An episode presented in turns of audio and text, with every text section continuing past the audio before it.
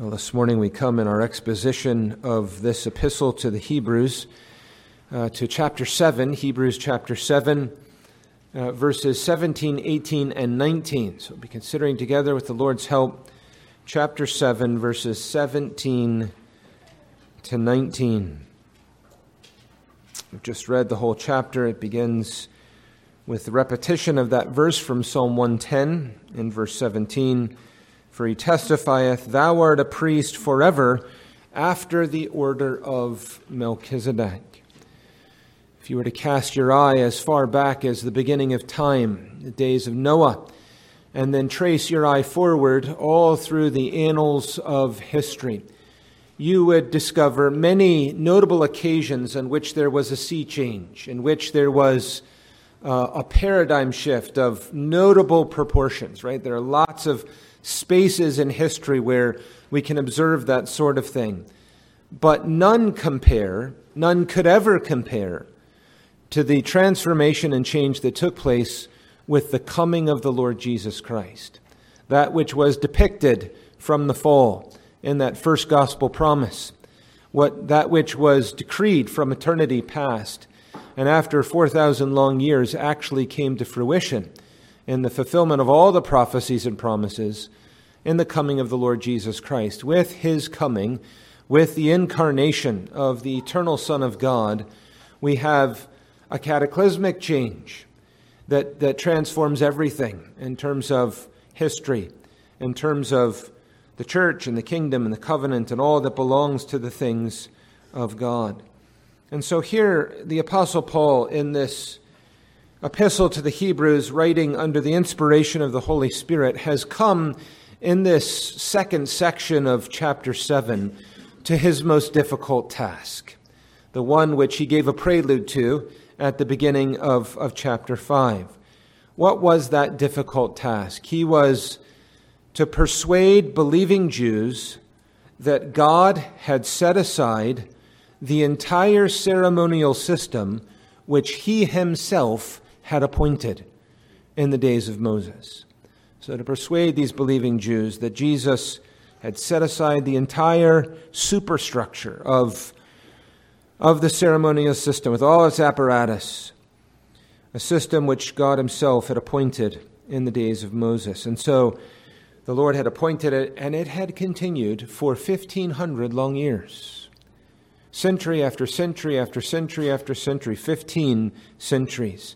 The people of God, the church of God, the believers, those who constituted that mixed multitude within the house of Israel, they were bound by God to this ceremonial law and its ceremonial ordinances of worship. And the Lord held up blessings and curses according to their conformity and obedience to what he had appointed.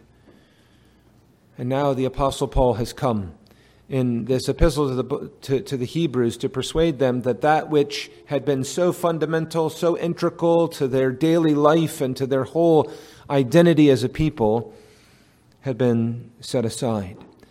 And that was necessary because from the beginning of chapter 1, we've seen this growing momentum right? The momentum uh, that builds with regards to the unfolding of the supremacy of Jesus Christ. And it is because of his supremacy, it is because of the superiority of the Lord Jesus Christ that these things are true, that the ceremonial system reaches its expiration date, fulfills all that God intended with it, and it is cast aside, in order that Christ who was depicted in it by shadows, might in his coming receive all of the glory, honor, and praise. We'll note three things as we seek to unpack these three verses uh, this morning. Three things. The title of our sermon is A Better Hope. But we begin, first of all, with the fact that the ceremonial law was abolished. The ceremonial law was abolished. Verse 17 For he testifieth, Thou art a priest forever after the order of Melchizedek. For there is verily a disannulling of the commandment going before. We see that the ceremonial law was abolished. So we have this massive obstacle, this massive hurdle in the, the minds of the original audience, right? The, the difficulty. The difficulty uh, was really a test of their faith. Would they believe? Would they, would they believe the Word of God, what the Word of God says, what the Old Testament had taught, as well as what the New Testament was now teaching? Would they believe all that is true about the Lord Jesus Christ or not? And so that test of faith comes. The supremacy of Jesus Christ is set before them. And here's the fact of the matter the overwhelming, vast majority of Jews did not believe it. Indeed, they rejected the message of Jesus Christ. They rejected all that he was and all that he accomplished. In doing so, they rejected their own scriptures. And in their rejection through unbelief of all that is disclosed to us of Christ, they perished in their sins. So that's what's at stake. The vast majority of the Jews, in fact, did not give heed to all that we're learning in Hebrews and elsewhere. The supremacy of Jesus Christ is what is at stake, and with that, the salvation or ruin of the church. The salvation or ruin of the church hangs on these, on these points that are, that are set before us. And so, to establish this truth in the, in the hearts of all of God's people, here is Paul writing again under the inspiration of the Holy Spirit. He descends into detailed argument. Right? He wants to ensure that consciences are grounded in the scriptures themselves. And so he repeats yet again this quotation from Psalm 110. This is now something of a refrain in all that he's saying. He keeps calling them back to the text, and he's saying, Here, this is what God says. The Lord himself told us that the, that the Messiah, who would be the son of David from the tribe of Judah, would, be, would himself be a priest, not after the order of Levi and Aaron but after the order of Melchizedek, a priest that would supersede and surpass that of, of Aaron. And so he repeats it. You think, well, you know, do we need to repeat it? It's, it's true. We all need it repeated. You know, moms tell their children the same thing 20 times because 19 times really isn't enough. And we are not much different. We need to hear it over and over to have the Word of God drilled into the very depths of, of our hearts. And you know the reaction, of course, of the unbelieving Jews. We know that the, the thought of what the Apostle Paul is, is saying here about the disannulling of the law is absolutely abhorrent. You see it in the book of Acts. I mean, there are the Jews and they are rabid. I mean, they are, you know, they're on fire at the time when you, you get to Acts 6 and 7 with Stephen, right? They're, they're furious because they're saying, this man is saying that Moses is being set aside, that the law is being set aside. Well, that we will not tolerate. Stone him to death. Right? There's, there's serious animosity to this, this concept. So he repeats Psalm 110 here in verse uh, 17. And really, verse 17 is the completion of the sentence that began back in, in verse 15 where it says, and it, and it is far, it is yet far more evident. And that was a demonstration of what was asserted in verse 11. And so it's saying that, that the Lord came to us in his word in the Old Testament. He pointed to another priest, even greater than Aaron. And all of this came better than Aaron, replacing Aaron. All of this came uh, by way of, of revelation in the Old Testament. And so there you have it. Think about it. Psalm 110 is a psalm of David, there in David's day, at the very time when the Levitical priesthood was enjoying its heyday, was enjoying its heights in terms of its importance and so on and so forth. In that very day, God comes to his people and says, All of this is temporary. There's another priest coming who's going to be far better and is going to lay aside Aaron and all that comes with him. Well, as we saw earlier, the termination of the priesthood is tied to the setting aside of the whole system of ceremonial worship. So in verse 19, um, or, or rather in verse 18, for there is verily a disannulling of the commandment going before, really takes us back to verse 12.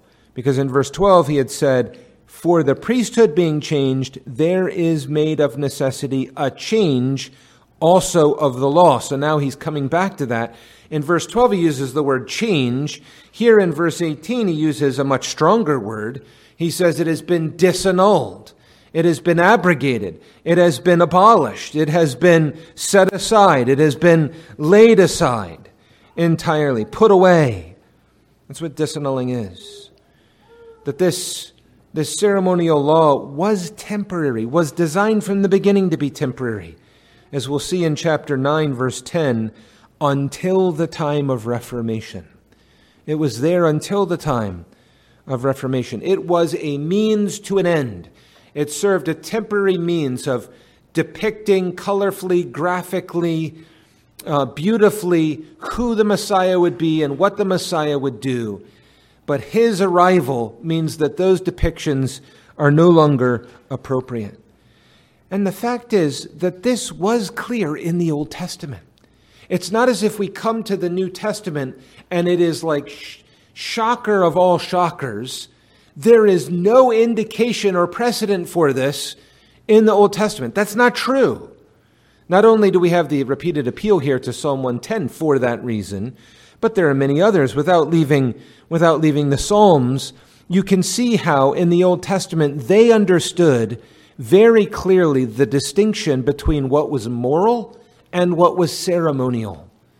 The Old Testament believer could see the distinction between laws that were ceremonial and typical, and laws that were moral and permanent and transcultural, and, and so on. So in Psalm 51, verse 16, For thou desirest not sacrifice, else would I give it. Thou delightest not in burnt offering. The sacrifices of God are a broken spirit. Right, David's saying, I, I realize these outward ordinances aren't the thing, right? That what's needed is actually the moral principle, the, the real thing within the soul, that what's sought is not actually these, these ordinances. Or you go to the you go to the, the psalm before, Psalm 50, verses 9 and following, I will take no bullock out of thy house, nor he goats of thy folds. He goes on to say, you know, look, all the cattle are mine. I know all the fowls, they're all mine. Verse 12, if I were hungry, I would not tell thee, for the world is mine. Will I eat the, the flesh of bulls or drink the, the blood of goats, offer unto God thanksgiving. Pay thy vows unto the Most High, right? There's built into the, the mind of the Old Testament believer an awareness, not, not obviously not with the clarity that we have in the New Testament, but there was some shadowy awareness of these, these sorts of distinctions. You get the same thing in Psalm 40, verse 6, and we could go elsewhere. But then you, you, know, you go back to before David, and there's Samuel. And Samuel speaking to Saul in that well known passage, the, the rebuke that comes to him in, in 1 Samuel chapter 15, verse 22, Samuel said, Hath the Lord as great delight in burnt offerings and sacrifices as in obeying the voice of the Lord? Behold, to obey is better than sacrifice, to hearken than the fat of rams. Right? You see these distinctions. Now, we can multiply this. We read from uh, Isaiah chapter 1 for this reason. And, you know, we've expounded that recently in our afternoon services within, you know, the last few months or something. There in Isaiah 1, he's making the same point. He's saying, I actually, because you don't have the heart of the matter and you're misusing these ordinances that I've appointed, I abhor them. The Lord is saying, I abhor the very things that I have appointed. Right? That sticks in the mind of the Jew to, to, to, to, real, to see the, the, the, the distinctions that are being made, or you come to Micah chapter 6, verses 6 and 7, and you see again depicted this, this same point. And if that's not enough, the Lord prophesies of the day when all of this would happen in Daniel chapter 9, verse 27. And he shall confirm the covenant with many for one week in the midst of the week, he shall cause the sacrifice and the oblation to cease, And for the overspreading of the abominations, he will make it desolate, even until the consumption, and so on. So he's depicting of a day coming when all of this would be, would be laid aside. So, my point here, and I don't need to, I think, burden you any further, my point is that we find in the Old Testament itself, beyond Psalm 110, the evidence for the fact that the, the ceremonial system would indeed be temporary. Now we come to the New Testament, and in Jesus' own ministry, he's signaling this. And in, in John chapter 4, when he's meeting with the woman at the well, he's giving indicators that there's changes coming. The place of worship will no longer be significant. Jerusalem will no longer be the seat, as it were, of God's visible presence in the world. You turn into the book of Acts and it becomes extremely clear because there the apostles are implementing all these changes. As the gospel comes to the Gentiles, they're told you're not under the burden of these ceremonies, and you see them being laid aside. We come to the epistles, Galatians 4, Colossians 2, Ephesians 2. We can multiply examples beyond that of, of Hebrews 7, 8, 9, and 10. All of them in unison telling us the same thing those ceremonial uh, laws and, and, and worship were, were weak and beggarly elements. They were shadows, we're told, right? They were signs of what was to come. This is the kind of language that the Lord uses. So, in the coming of the Lord Jesus Christ, all of that was fulfilled, all of that was accomplished.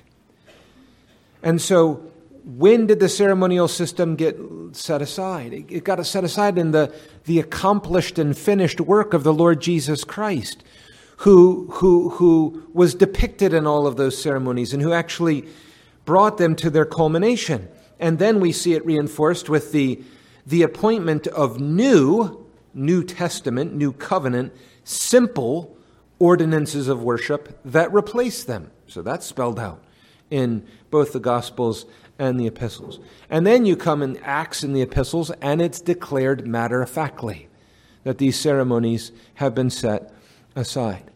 And all of that gives us the Word of God, the Word of God, the Word of God, the Word of God. All of that is, is showing us, Old New Testament, this is laid aside.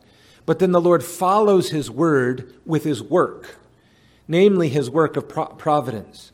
And He puts the capstone on all of this when in 70 AD he sends the Romans in to ransack and destroy, demolish, completely obliterate forever the temple and all of its stuff. And so in 70 AD, the Lord in providence removes it from the face of the earth. And the Jews, since then, have never had it. It's taken away. They don't have the sacrifices anymore. They don't have the temple anymore. They don't have all of the, the priestly uh, uh, uh, accruements that went with that anymore. All that stuff is, is gone. The Lord brought down the hammer and removed it uh, uh, completely. So, both in word and, and providence. So, the, you know, we've used various illustrations. You have the illustration of a children's picture book right? Children, you open your book and there's like big, colorful pictures all over the page, and then maybe, you know, See Spot run at the bottom, you know, some just few brief words. But then as you become an adult, you end up with, with books that are crammed full of words, sometimes squint print, and no pictures. Right? It's moving from childhood to adulthood. And this is the, you know, in the Old Testament, the Lord came to his people under age with lots of color, smells and bells and sights and sounds and all that came with it. Graphic imagery to help convey to them as they looked through the shadows who would this Messiah be? What would he do? But now that he's come, the picture book, the childish things can be, can be and should be set aside. Or you think in terms of, you know, the, the language Paul uses is a shadow. And we're also said that it's a that the Old Testament ceremonies were a picture. Both shadow and picture point to a person. So think of a, you know, a person, their fiance is on the other side of the world and has been for months. And they've held on to their picture. And so they've been you know, looking at their picture every day and, you know, missing them and so on. The fiance shows up, comes, returns. And now what? You, you never look at them. You're always looking at their picture. You know, you turn your back to them, you're always looking that would be offensive for many good reasons. You don't enjoy their presence. You're looking at the picture. Right? That's a problem. That's a massive affront to, to, to the Lord uh, Jesus Christ. And so you can use lots of illustrations that depict this. But the point is this the ceremonies pointed to Christ, and it is Christ who saves. The ceremonies pointed to Christ who saves. So to turn from Christ to the ceremonies is to first of all reject the very purpose for why they were given. That's stupid. To turn from Christ to the ceremonies is to reverse their whole purpose. But more importantly, to turn from Christ to the ceremonies is to turn from salvation. Because it is Christ who is the Savior. Only He saves. And they served as a crutch for a time, but it's in His accomplished redemption that the elect have their, their, their salvation and in Him and in Him alone. Well, what do we see from this? We see a few things. One, we see, you know, the problem oftentimes is not just in one's head, it's, it's also in one's heart. It's good for us to realize this, right? People are complicated. We're complicated. People aren't computers. You think, well, if I just, you know, plug in the right formula, here's the right argument, presto, you get the, the result you want. Right argument, boom, you know, as if people were only brain. And that's not true. And so there's all sorts of layers of complexity, and argument is indispensable in, in terms of persuading, persuading people, but it's not, it's not the only thing. So Paul begins in chapter 6 and says, You got a heart problem, you're dull of hearing. And I got to address that throughout chapter 6 so that you're prepared to then hear the, the, the truth, propositional truth that you need to hear. You need to, you need to repent, you need to be called to faith and perseverance and so on uh, first, right? Then, then he gives them the biblical basis and lays out the arguments. And these details should not be viewed as dry because we're talking about truth and the, the truth is in the details. And the details are needed because consciences are too precious to deal haphazardly with. Consciences have to have convictions which are rooted in the Word, in the Bible.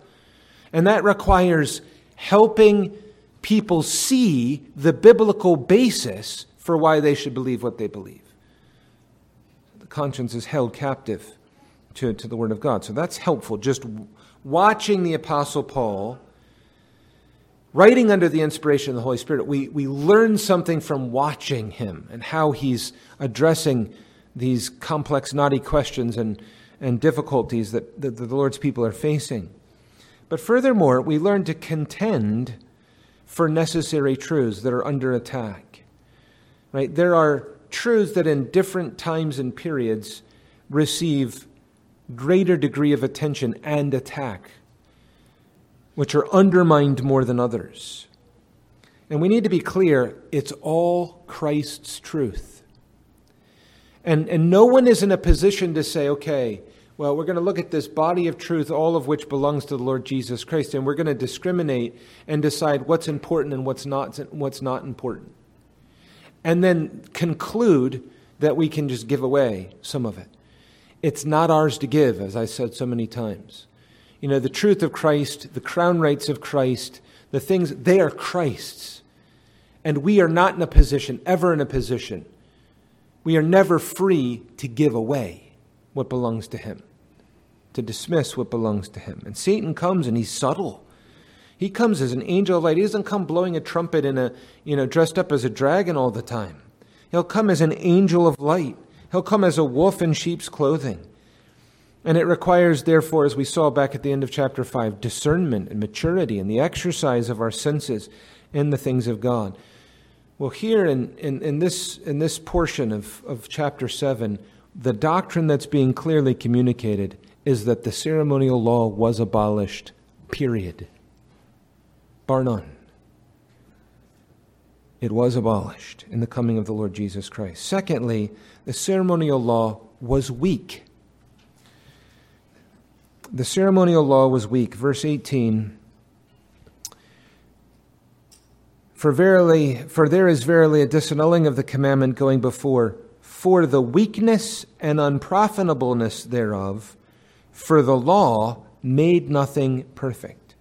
And so there's this disannulling. Why? For the weakness and unprofitableness thereof, for the law made nothing perfect. So, if, if anyone is clinging to these Old Testament ceremonies, you've missed the point of the ceremonies altogether. Those who want to bring back the, you know, let's celebrate the Old Testament feasts or, you know, let's bring back in some of these ordinances and we have priests and we have bells and whistles and vestments and all this other stuff, instruments and whatnot. You've missed the point of the ceremonies altogether. The very nature of the, of the ceremonies proves that they were never the end. They were never the end. They were always a means to a higher end. There, there was something weak and unprofitable in and of themselves. Why? Because the ceremonies, by nature, by design, by their function, were weak and unprofitable. How so? How so? Because they were incomplete by themselves.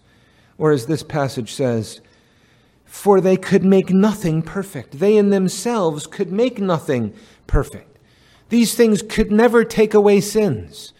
They could never wash away sins. Right? They, there was a designed imperfection in them. They were intended to be shadows. There's something shadowy about shadows, right? You, you get the, you can look at a person's shadow and you can see their general form, you can see some features, perhaps if they're moving their gait, you can see the direction they're going. But a shadow is a shadow. When the person comes, you see all the detail the color, the variety, the texture, the clothes that they're wearing, all the different the facial expressions, all sorts of things, right, become vivid in contrast to the shadow. There was designed in perfection. You say, well, why would the Lord do that?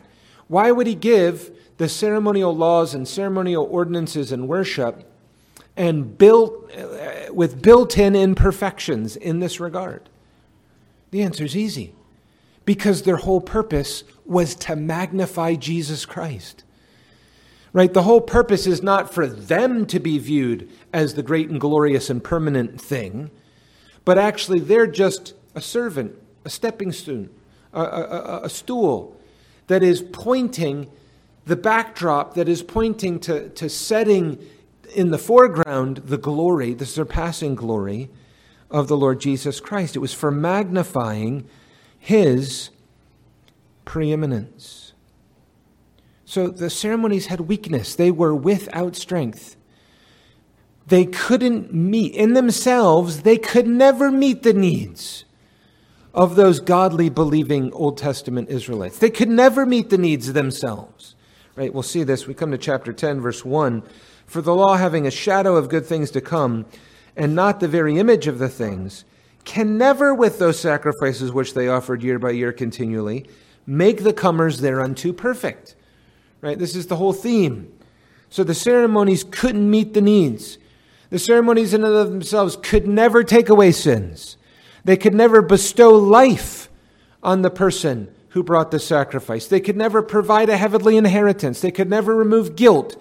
They could never cancel the curse. They could never satisfy sin. Slaying an animal in and of itself does none of that, much less any of the other attending ordinances that accompanied it. Weakness, unprofitableness. It was there by divine appointment in order to create expectancy to build a sense of expectation, the state of expectancy.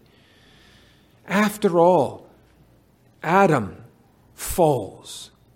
The Lord could have, that split second, sent the Redeemer as a Savior, right? And brought about the salvation. He didn't. He, he, instead, he sent a promise. A very shadowy promise in Genesis 3.15. And then time passed. Lots of time passed. And there's all sorts of twists and turns and ups and downs in the unfolding of the history of redemption. Eventually, we get to chapter 12 of Genesis and Abraham, and then Abraham, Isaac, and Jacob, and then Joseph, and after him, Moses. And in all of these stages, there's all sorts of things that are unfolding in David, and, and it's becoming a little clearer. The Lord gives more revelation of who Christ would be and of the gospel and all that he would accomplish. And we get more and more and more. And with each more comes more anticipation, a sense of desire, a sense of longing, and so on. So that for 4,000 years, the Lord leaves his people suspended, waiting for the coming of the Lord Jesus Christ. That's the background for the full blaze of all of the perfections of the incarnate Son that would appear in the fullness of time, according to God's appointment, who would appear in the flesh in this world and would accomplish all that God had promised and bring these things to pass. What a, what a glorious thing. We saw it in, in Romans 8 as well, verse 3. For what the law could not do, in that it was weak through the flesh, God sending his own Son in the likeness of sinful flesh, and for sin, condemned sin in the flesh, that the righteousness of the law might be fulfilled in us, who walk not after the flesh, but after the Spirit. And so, you know, all that get up, the, the priestly vestments and their anointing oil and, and all of that, right? That in itself showed none of this actually clothes us in perfect righteousness. None of this is a ticket to heaven. You know, the burning of the incense, in and of itself, doesn't cause prayers to be made fragrant spiritually before the Lord. You know, the sacrificing of animals, slitting the throat, draining the blood, cutting them up, and burning them on the altar, and so on, doesn't take away sin by itself.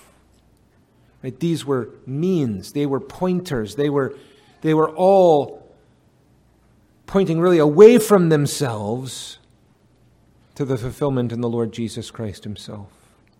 So they're incomplete in themselves. That's how they're weak.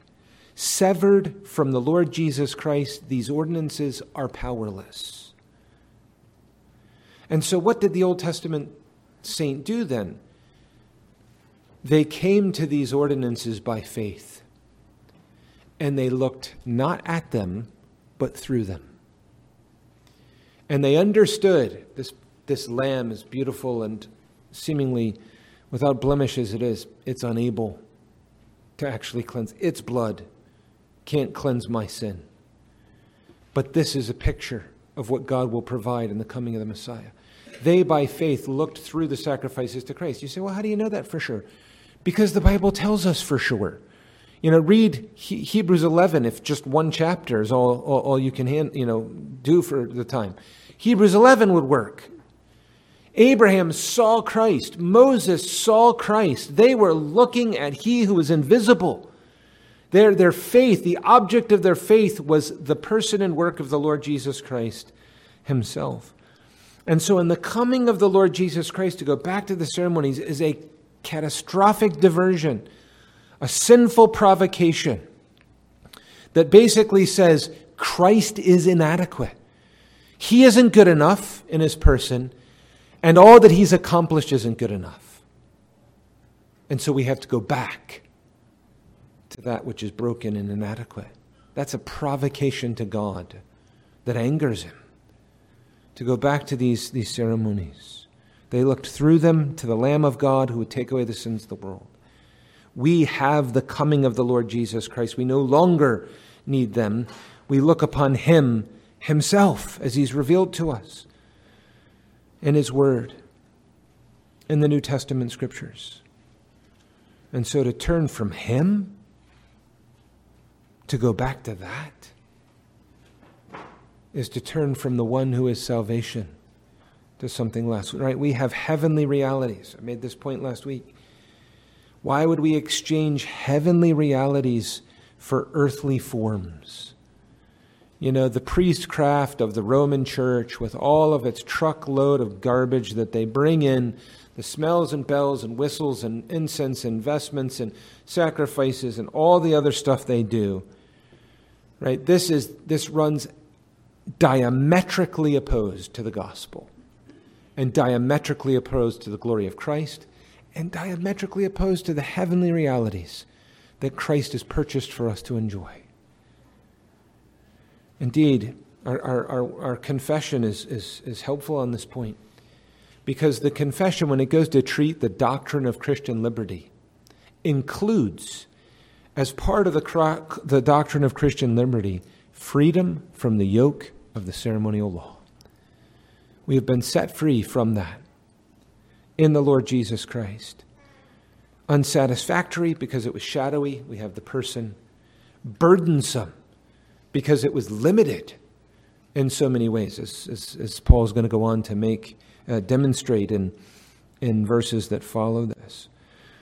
And so we see the, the ceremonial the ceremonial law was, was weak. But that brings us thirdly to a better hope. Verse 19 again, a better hope. For the law made nothing perfect, but the bringing in of a better hope did, by the which we draw nigh unto God.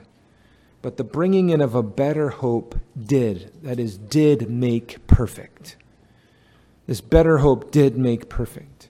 Right? You children, you'll learn about your adjectives, right? Words, adjectives describe nouns. And so, you know, you have a good boy. Good is the adjective. But there are different types of adjectives. Right? You can have comparative adjectives. So not just good, but better. And you can have superlative adjectives, not just good, not just better, but best. Right? These are degrees. Here we're told we're given a better hope. This is something so much, infinitely better than, than what was known under the Old Testament. And when, it, when he says hope, this better hope, hope, the word hope, stands for the object of hope here. Right? It's not speaking in the first instance about our experience of hope, but the object of hope the thing that is hoped for. The thing hoped for is what makes perfect.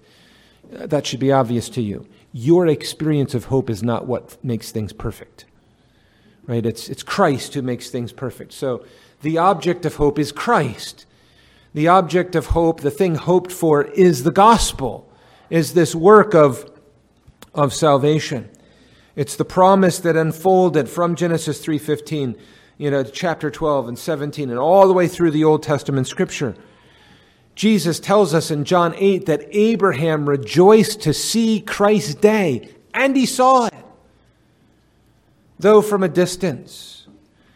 Peter tells us in 1 Peter 1 that the prophets searched diligently, I mean, painstakingly, trying to peer into the very prophecies that they were delivering, to understand and to see as much as they possibly could about all that we now enjoy in the coming of, of the Lord Jesus Christ. There was Simeon sitting, as it were, on the cusp.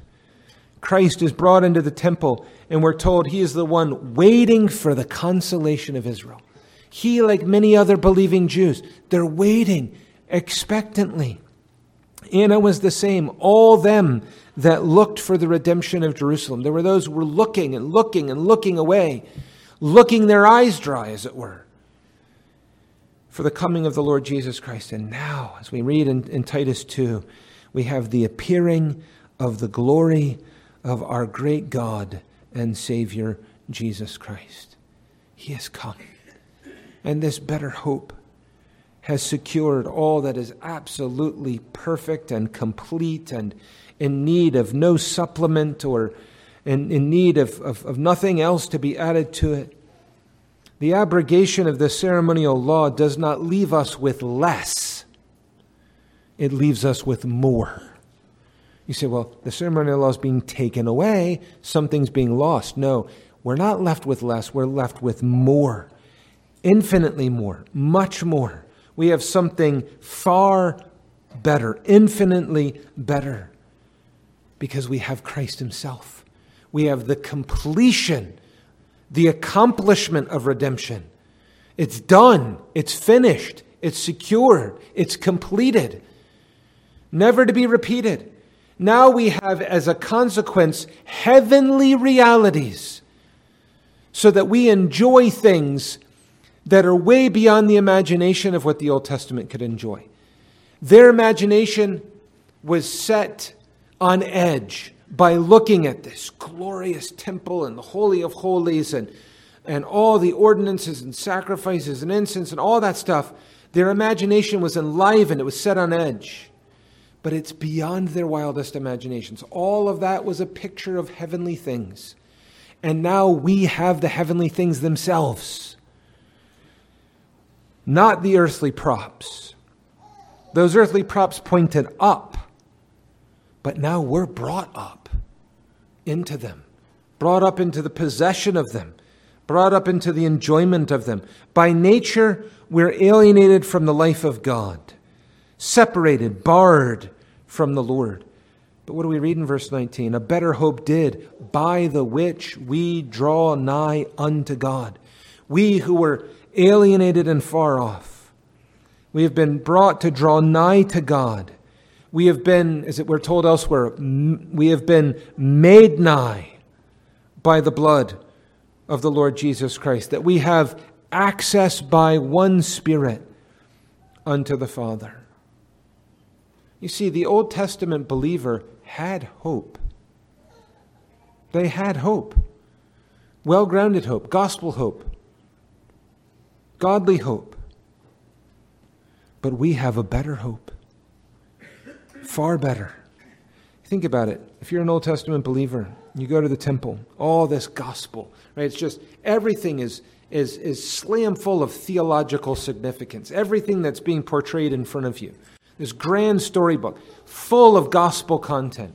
So you're being inundated with this graphic, you know, gospel depiction under the, the Old Testament ceremonies. But there, there you are on the Day of Atonement and, you know, the highest and holiest day of the whole year, where the gospel is perhaps most vividly set forth at any other time for the Old Testament people. I'm inclined to think to myself as I watched all of that, there he goes, the high priest. This is it. One man, one day, one time a year. And not without the shedding of blood. He's going into the inner sanctum. He's going into the Holy of Holies, the most holy place. He's going into the presence of where God Himself dwells in the midst of His people. He's going, as it were, into the, the visible physical chamber of of heaven itself. There he goes. The high priest went into the holy place for me. Praise be to God's name. But he went without me. And that's what I would have thought. That high priest is going in for me. Blessed be God. But he is going in without me. We have a better hope. This passage tells us by the which we draw nigh unto God. Now, in all of our prayer and in all of our praise and in all of the ordinances of worship, the true gospel believer is admitted into the presence, into the inner sanctum and chamber of, of the presence of the God of all grace. Every believer is given immediate access to the throne itself, not just the picture of the throne in the ark on the other side of the veil with the cherubim over it and the mercy seat. No, no. The believer is actually, really, and truly able to come before the real thing, the throne itself, and to appear before God. And to do so without shedding any blood because it's already been shed and sprinkled with the blood of the Lord Jesus Christ. We come with an awareness that all approaches to God are by Christ alone, through Christ alone. To go back to the ceremonies is to say, I'm not I'm coming as it were through some human Roman pontiff or whatever. He, you know, that's I'm coming to God through that priest. That is an, a flagrant attack on the supremacy and superiority of Jesus Christ. It is a damnable heresy, and we should do everything in our power to defeat and destroy it and to remove it from this world. Because everything's at stake the salvation of souls, the salvation of the, of the church, and the glory of Jesus Christ are what we're talking about here. The believer has privileges. We are, we are brought nigh unto God. What does that mean? You know, it means the heavenly life for the Christian, and I wish I had time to develop this, and I don't, but I'll give you a seed thought for your own meditation. The heavenly life of the Christian begins right here and right now. The heavenly life begins right here and right now. Not just when you die and your soul is made perfect in holiness, and taken into the presence of God. Not just at the resurrection when your body's raised, incorruptible. The heavenly life begins right here, right now. And actually, everything in the New Testament reinforces this. We're seated with him in heavenly places. Set your mind on things above where Christ is, etc., etc. We can multiply many, many, many, many, many texts to reinforce this. But understanding that the heavenly life begins right here and right now under, under, underlines for us the acute sense of privilege. Because you can have, you can read it in the Bible, you can read it in a book, you can hear a minister in the pulpit say it. You're given privileges, you're able to go right into the throne room of heaven and so on, without ever having a taste of that,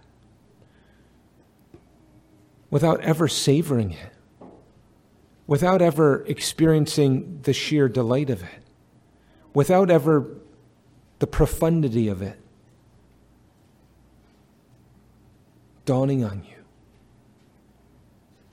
No, we need that. We need to have a sense, no, indeed. When we come in prayer, something stupendous is happening. This is truly incredible. I mean, here I am, a sinful creature, fallen son of Adam, and I am able, by calling on the name of the Lord Jesus Christ, to come into the presence of the God of glory and to present my petitions before a throne of grace. And I'm doing so just as really and truly as the angels who are present in his presence before him at the same moment. To have a sense of that. What privileges are given to us, what Christ has accomplished, what better hope we have, what boldness we have what confidence we have, what hope we have that the Lord indeed will hear our humble cries, receive them, and answer them. This is a better hope, infinitely better hope, because it is found in the person of the Lord Jesus Christ, and there is none like him, none that can be compared to him. He is superior to all others.